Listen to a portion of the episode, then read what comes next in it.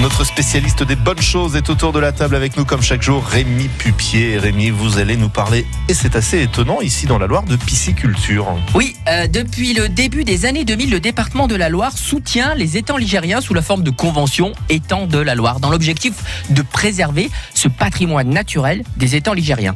Le constat, eh ben, il y a une baisse de la production piscicole, euh, due certainement aux prédateurs, les fameux cormorans, et l'arrêt d'activité du principal collecteur. En tout cas, le nouveau programme Étang de la Loire, qui dure jusqu'en 2022, fixe de nouveaux objectifs. 1. Stopper l'abandon progressif de la gestion piscicole des étangs. 2. Investir dans des équipements productifs et des moyens de protection. 3. Atteindre l'équilibre économique des étangs. 4. Valoriser l'image de la carpe. Et 5. Remotiver les acteurs de la pisciculture et accompagner une démarche de professionnalisation. Donc, il y a un pisciculteur qui a monté son exploitation, c'est Dominique Bouchet à Marclos. Et est-ce qu'il fait à manger? Que vous êtes gourmand Après un, un parcours professionnel de pisciculteur, Dominique Bouchet s'est établi à Marclon en 2015.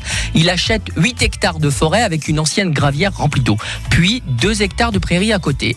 Installé en 2017, son projet est ambitieux. Un projet de 7 bassins pour lui permettre de stocker par espèce les poissons collectés par les étangs.